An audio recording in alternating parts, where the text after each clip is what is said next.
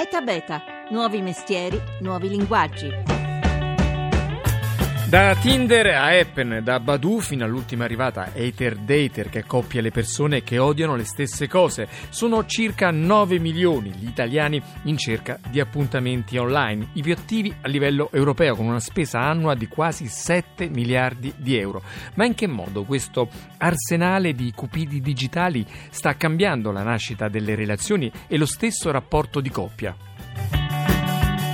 11, 41 minuti, 50 secondi, una buona giornata da Massimo Cerofolini, benvenuti a Eta Beta 335 699 2949 per dire la vostra con gli sms con Whatsapp, Eta Beta Radio 1 per farlo su Twitter o su Facebook.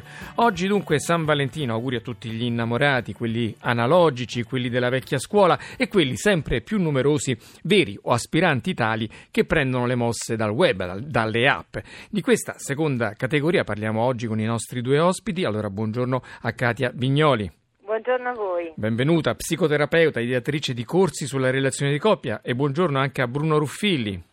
Buongiorno, buongiorno a tutti. Esperto di tecnologia per la stampa, partiamo da te Bruno che oggi eh, che ogni giorno scrivi di tecnologia, ma proprio oggi ti sei occupato di questo fenomeno sulla stampa.it. Anzitutto le novità. Nel giro di un anno si è passati da 500 app per appuntamenti digitali a quasi 5.000 con noi italiani. Dicevamo all'inizio, secondo una ricerca commissionata da Mitic, che ne facciamo un uso frenetico con 9 milioni di persone coinvolti. Quali sono le nuove app per incontrare qualcuno online, Bruno? Le app eh, sono dire, molto varie perché è un settore in cui si guadagna tanto, quindi è un settore in cui c'è grande competizione. Eh, io ho cominciato il, il, pezzo che è uscito oggi sul, sul, giornale, anche online, parlando di hater, che secondo me è interessante perché eh, come dire, eh, di solito si pensa... Hater significa odiatori in inglese, diciamo. Esatto, esatto, infatti l'idea è che di solito si pensa che eh, quello che eh, fa nascere una relazione, una storia d'amore, può essere quello che si ha in comune e quindi quello che si ama insieme, ma Hater parte dal concetto opposto, cioè quello che si odia insieme può essere lo spunto per cominciare una storia. Quindi funziona un po' come Tinder, no? che è l'app diciamo, uh, regina del, del, mercato, cioè eh, ci sono una serie di domande che sono eh, rappresentate come una serie di, di card, diciamo così, di immagini, no? pensiamo alle figurine panini per esempio, e eh, scorrendo col dito a destra o a sinistra decide se quel, eh, quella cosa è una cosa che ci piace oppure no. Eh, per esempio, naturalmente l'app è dedicata al, al, mercato americano, soprattutto in inglese, diciamo, quindi c'è Trump che è tra le cose più, più detestate. No? Abbiamo una percentuale di chi odia Trump tra chi usa uh, hater ed è circa il 78%, però c'è, c'è di tutto, c'è eh, Madonna, quindi ci sono anche, dire, c'è, c'è, la musica, ci sono uh, le immagini, ci sono dei comportamenti. Ecco, sulla base di queste preferenze, eh, dettate appunto in questo caso dall'odio, Um, Hater costruisce una specie di profilo psicologico. Allora vorrei sentire subito un commento dal punto di vista psicologico da Katia Vignoli. Cos'è che unisce di più, ciò che odiamo o ciò che amiamo con un'altra persona? Interessante questo discorso dell'avversione che, che accomuna, anche e soprattutto molto in sincronia coi tempi, dove siamo sempre arrabbiati, sempre indignati, per cui già l'idea di cominciare una storia su un'indignazione comune dà l'idea di fare corpo, ma in realtà nel, nella, nell'immaginario unisce sia ciò che si ama sia ciò che si odia. Bisogna vedere quanto è superficiale però questo odio e questo amore, nel senso che spesso si parla di inclinazioni, di gusti che restano sempre un po' sulla, sulla superficie della nostra vita, per cui finito quello poi spesso si ritrova ci si ritrova estranei all'altro perché di fondo non c'è invece un, un senso comune della vita. Questo è quello che sfugge no, questi a questi giochi. Ecco, no, facciamo, terminiamo la panoramica con Bruno Ruffilli. Hai menzionato prima Tinder, che è un po' il battistrada in questo momento. Sono tantissimi gli italiani che cercano l'anima gemella attraverso questa app. Hai spiegato il funzionamento perché è lo stesso che usa anche Hater. Però c'è da dire che il modello su cui si basa Tinder e quasi tutte le altre app del genere è ti offro gratis poche funzioni e poi se vuoi qualcosa in più paghi, vero? In eh, realtà per esempio pagando su Tinder si può uh, finire in cima alla lista uh, delle persone suggerite. Come fa Google con le ricerche, insomma. Esatto, proprio come fa Google con le ricerche. Il primo risultato è quello sponsorizzato, quindi quello di chi ha pagato. Eh, la cosa interessante di questo è, eh, come dire, le app devono appunto cambiare, offrire funzioni sempre nuove. E Tinder, per esempio, non solo sta usando l'intelligenza artificiale per uh, arrivare a match, quindi incontri migliori, ma addirittura diventata... Ecco perché scusa, non abbiamo detto una cosa, per i pochi che ancora non sanno come funziona Tinder, che tu puoi con la mano, de- col dito dire scorro a destra, elimino, scorro a sinistra, eh, accetto, o viceversa, se non ricordo. Poi se anche l'altro fa così, entro 12 ore c'è il match, ossia c'è la possibilità di incontrarsi e poi di conoscersi direttamente, vero? Esatto, allora uh, swipe right, cioè muoversi a, a, a, destra vuol dire approvare, apprezzare, vuol dire che ci piace la persona che Tinder in quel momento ci propone. A sinistra invece nessuna speranza, eliminato. Uh, questo è diventato anche, diciamo, in America soprattutto è diventato quasi un modo di dire, no? swipe right vuol dire va bene, d'accordo, è un po' come like su Facebook. La cosa interessante è che eh, Tinder appunto eh, sta lanciando un'app per Apple TV, cioè vuol dire che eh, si potrà fare questo gioco anche su televisore, diventa una specie di reality show dove si vedono le facce dei possibili partner, si sceglie destra, sinistra e si passa il tempo così, quindi diciamo non è più soltanto un modo per cercare un partner, ma anche davvero un gioco. Tu oggi sulla stampa hai fatto un po' una panoramica, c'è Badu per esempio che va molto forte in Italia, è un po' tipo Tinder come mm, meccanismo, poi c'è questo sito di cui parli, Appen, che serve un po' per ritrovare le persone che abbiamo incrociato sulla metropolitana oppure in un parco, ci spiegaci un po' come funziona Appen. Ma questa è un'idea secondo me anche molto romantica, no? l'idea di dare una seconda chance uh, a chi abbiamo visto per caso e magari non abbiamo fatto in tempo, forse siamo stati troppo timidi per, per avvicinare. E eh, se quella persona ha anche lui o lei happen, eh, può dire, eh, essere geolocalizzata, quindi noi sappiamo in quel momento chi avevamo incontrato e a quel punto come dire, è facile rintracciarlo, nel senso rintracciarlo, rintracciarlo naturalmente. Si può dire, ok, diamoci una seconda chance, magari vediamoci davvero, proprio perché l'app appunto identifica chi ce l'ha, il punto è non si può fare con tutti. Eh, certo. soltanto se l'altro eh, l'altra. Eh, sì. Comunque sono, diciamo che sono un milione gli italiani che hanno già scaricato Appen, quindi le probabilità sono abbastanza alte. Poi un'altra app di cui parli è Once, dove tu prima hai detto che tutto è governato da algoritmi, in questo caso sono proprio persone fisiche che secondo i loro gusti ti mettono in contatto con quella che loro ritengono essere la tua anima gemella, vero?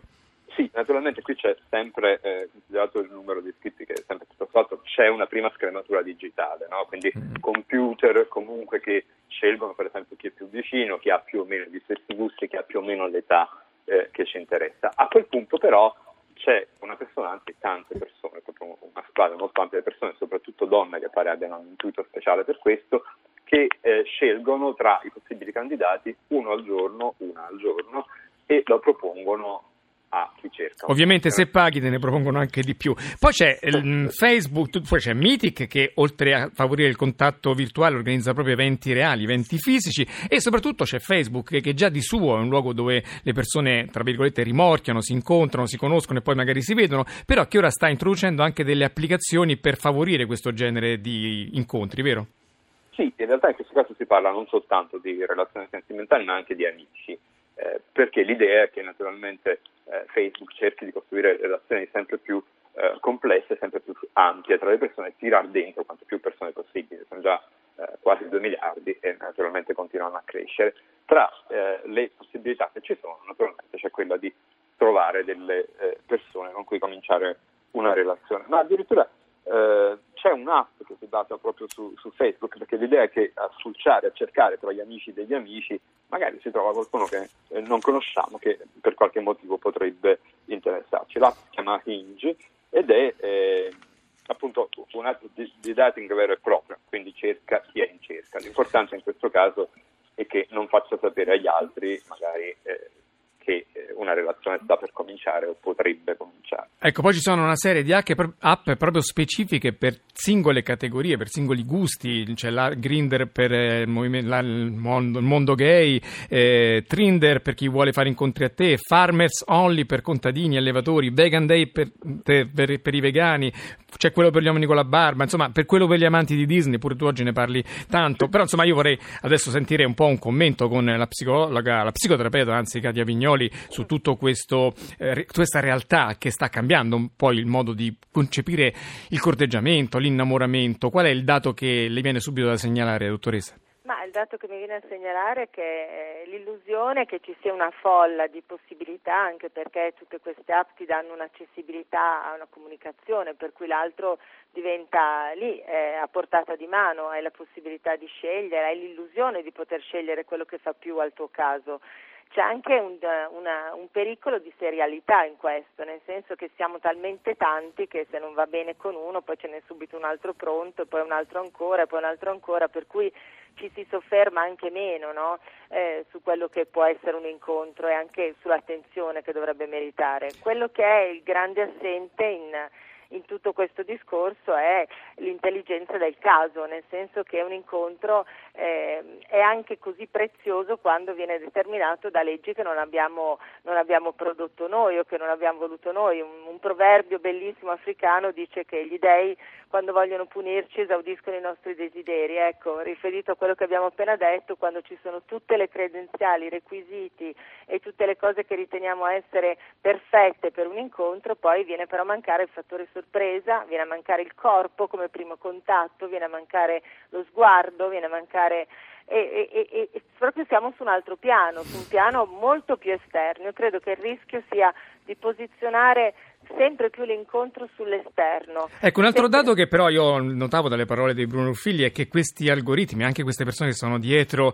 le app, tendono a selezionare le persone, a metterle insieme sulla base di cose che ritengono essere in comune. Però mi domando, l'amore non dovrebbe per prima cosa metterci in discussione anziché confermarci su quello che crediamo di sapere di noi stessi? Ma l'amore dovrebbe, assolutamente Massimo, l'amore ha come prima funzione quella di trasformarci e trasformare la nostra vita in virtù del fatto che sollecita delle parti di noi che restano sepolte, che restano anche così sconosciute a noi stessi, per cui l'amore è un grande rivelatore di, di aspetti inediti di noi e se rimescola le carte, ci mette di fronte a situazioni che non avremmo aspettato, ecco perché il caso è così importante, ecco perché la sorpresa è così importante. L'amore è rivoluzionario tanto più quanto va a sovvertire l'ordine delle cose, è sempre stato così ed è una forza potente tanto più è così. Tutta questa possibilità di non incorrere in frizioni, in contrasti, mi fa pensare che se in fondo quando pensiamo al fuoco è dato dalla scintilla che si crea sfregando due, due superfici e quindi dalla frizione, qui le frizioni sono il più possibile evitate come se l'assenza di frizione, ma quindi anche di scintilla, garantisse una unione a prova di bomba. In realtà il contrasto e quello che noi temiamo come conflitto, ma che in realtà è anche è proprio la, la, la, possibilità di scontrarci anche con un altro essere, ma di produrre una reazione fondamentale all'amore. Quindi il rischio di una rappresentazione idealistica dell'amore piuttosto che di una realizzazione concreta di quello che è il bisogno primario di ognuno di noi. Bruno Ruffilli, abbiamo parlato degli incontri del prima, quali sono invece secondo il tuo osservatorio le app, i sistemi digitali per rafforzare le coppie già partite? Ma intanto, come dire, come nella vita reale, perché poi di quello si parla, e eh, vorrei anche dire, cioè la vita digitale è reale, cioè un rapporto che inizia eh, su internet, su un'app, è un rapporto che inevitabilmente prosegue nel mondo reale, prima o poi ci si vede, ci si sente, una distanza che in qualche modo dire, bisogna ridurre. Per ridurre la distanza naturalmente ci sono le chat, c'è la possibilità di vedersi via Skype, FaceTime, qualsiasi cosa. Naturalmente eh, la eh, realtà virtuale, quello che eh, offre probabilmente le, le eh, possibilità più interessanti di sviluppo. E anche non qui parliamo... Facebook è in prima linea. Certo, perché non parliamo più soltanto del vedersi in 360 gradi con un visore, di avere la sensazione che l'altro sia veramente di fronte a noi, ma Zuckerberg proprio qualche giorno fa uh, si è fatto fotografare mentre sperimentava dei guanti per la realtà virtuale. I guanti consentono di interagire con l'altro a distanza e di muoversi in un mondo carezze virtuale. virtuali e poi ci sono tutte le app per diciamo, tra virgolette controllare l'altro c'è Whatsapp che promette presto una funzione in cui sarà possibile localizzare il proprio partner o non solo il proprio partner sempre che lui accetti ma se non accetta poi cominciano le discussioni Katia Vignoli mm, insomma su questa seconda parte della nostra riflessione quali sono le sue considerazioni da, psica- da psicoterapeuta? Ma la cosa che vedo anche nella mia esperienza clinica anche con le persone la, la grande illusione che, che dà tutto questo è che ci sia una storia molto prima che la storia effettivamente ci sia. Ci sono foto, ci sono, eh, c'è tanta cronaca, è tutto visibile, è tutto è lì da vedere, questo dà un senso di storicizzare la cosa, anche si parla di un incontro di poche settimane, di un mese, ma c'è questa sensazione di avere già quasi un passato che poi è lì da vedere, no? E questo poi si scontra in realtà col bisogno che invece è fisiologico di conoscersi con tempi anche, anche più lunghi. Manca il segreto, manca una cassa di risonanza che, fa, eh, che, che dà un po' di silenzio anche, cioè è tutto esposto, manca il tempo di di stare sulle cose, ma anche un tempo minimo perché vieni di nuovo eh, rituffato in, uh, in, questo, in, questo, miasma di, di, di, di tutto, tutto, lì da vedere. E manca anche forse un po' di spazio perché la freccia di Cupido, come vi diceva lei, ieri lei, ha bisogno di spazio per sì, esprimersi, per raggiungere il bersaglio. La freccia ci vuole attenzione, grazie. Grazie, grazie a Cadia Vignoli, psicoterapeuta, esperta di relazioni di coppia, grazie a Bruno Orfilli, esperto di tecnologia per la stampa, leggete il suo articolo di oggi sulla stampa.it o sulla stampa cartacea. La squadra di oggi, Massimo Vasciaveo al coordinamento tecnico, Laura Nerozzi in redazione, la collaborazione di Rita Mari, la regia di Paola De Gaudio. È beta.rai.it invece il sito se volete ascoltare questa e le altre puntate, se mettete vi piace vi arrivano tutti i nostri aggiornamenti sul mondo che innova in automatico. Ora invece arrivano i GR, poi dopo arriverà Life e noi ci sentiamo domani con un'intervista a Laura Boldrini.